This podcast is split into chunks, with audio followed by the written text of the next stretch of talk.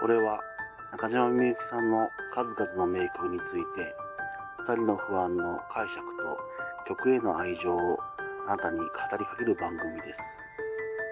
曲の解釈は千差万別です。不安の一方的な解釈だけが正しいわけではありません。ご理解願います。また、曲をかけることはきっとありません。取り上げる曲についての情報はできる限りお伝えいたします。ご興味があれば歌詞を調べ、曲を聴いてください。そして、ようこそみゆきさんの世界へ。With K。こんばんは。二人の不安です。このように不安だけ With K。今回も前回に引き続き、それ以上言わないでの続きの部分をですね、解釈していきます。では皆様、よろしくお願いいたします。B メロの部分ですね。ここではですね、昔の思い出が語られています。最初の部分ですね。きっと私はですね、かつて深夜の遅い時間にですね、電話をしてみたのでしょう。そして、きっとこのあなたはですね、まあ、少し呆れはしたかもしれませんが、特別怒ることはなく迎えに来てくれた、そんなことがあったのでしょう。このわがままだからの部分はですね、あなたから私にかけられた言葉なのでしょう。楽しかった日々、愛し合った日々をですね、思い出すのではなく、蘇ると歌われております。よほどこの私はですね、あなたのことを愛していた。強くですね、深く愛していた。そんな日々をですね、懐かしく思い出すのではなく、蘇ると歌っております。静かな海にいる今でもですね、あなたのことが好きなのでしょう。またですね、あの時のように、このですね、日々を、愛し合った日々を取り戻したいと思っているのではないでしょうか。二つ目の部分ですね、憎み合ってではないと歌われております。このお互いがですね、お互いのことを嫌いに割ったわけではないのです。A メロにもあった静かな海という状況描写にあるように、一般的にですね、よくありがちな別れる時の修羅場のような部分はきっとないのでしょう。またですね、ここの別れる原因というのはですね、この歌のサビの部分にもありますように、きっとこのあなたのですね、心変わりにあるのだと思います。あなたはですね、私のことを嫌いになったわけではないのです。ただ、もっと好きな人ができてしまった。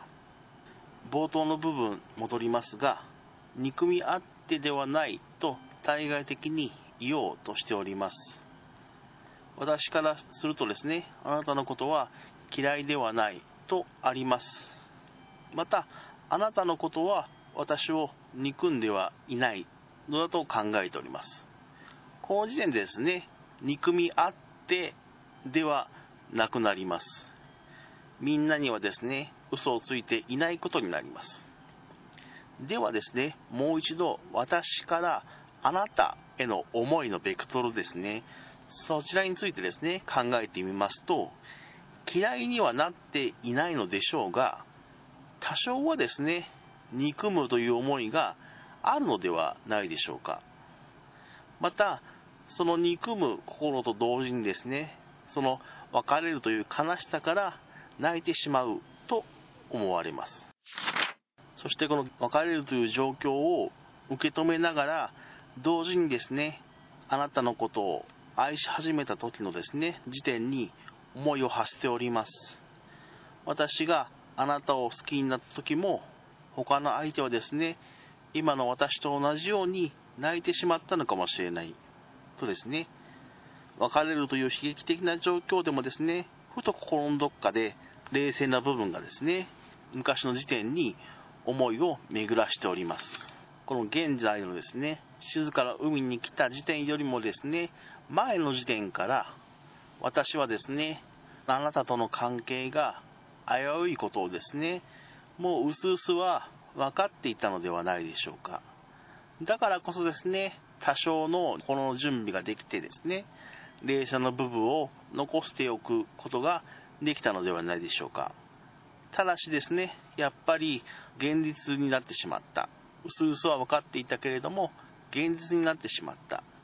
だからこそですね、この冷静な部分がですね、混乱してしまって、あるかどうかもわからないですね。私と彼が付き合い始めた頃、付き合いかけ出したところですね、頃に、彼と彼のことが好きだった女性のことにまで思いを馳してしまっているのではないでしょうか。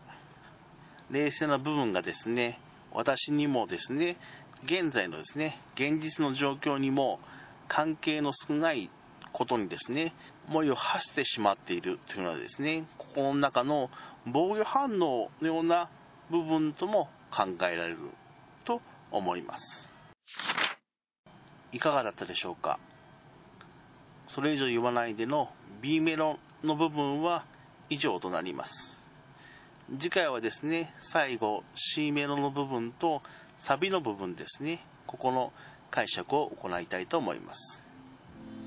このように不安だけ水系お相手は2人の不安でしたそれではまた。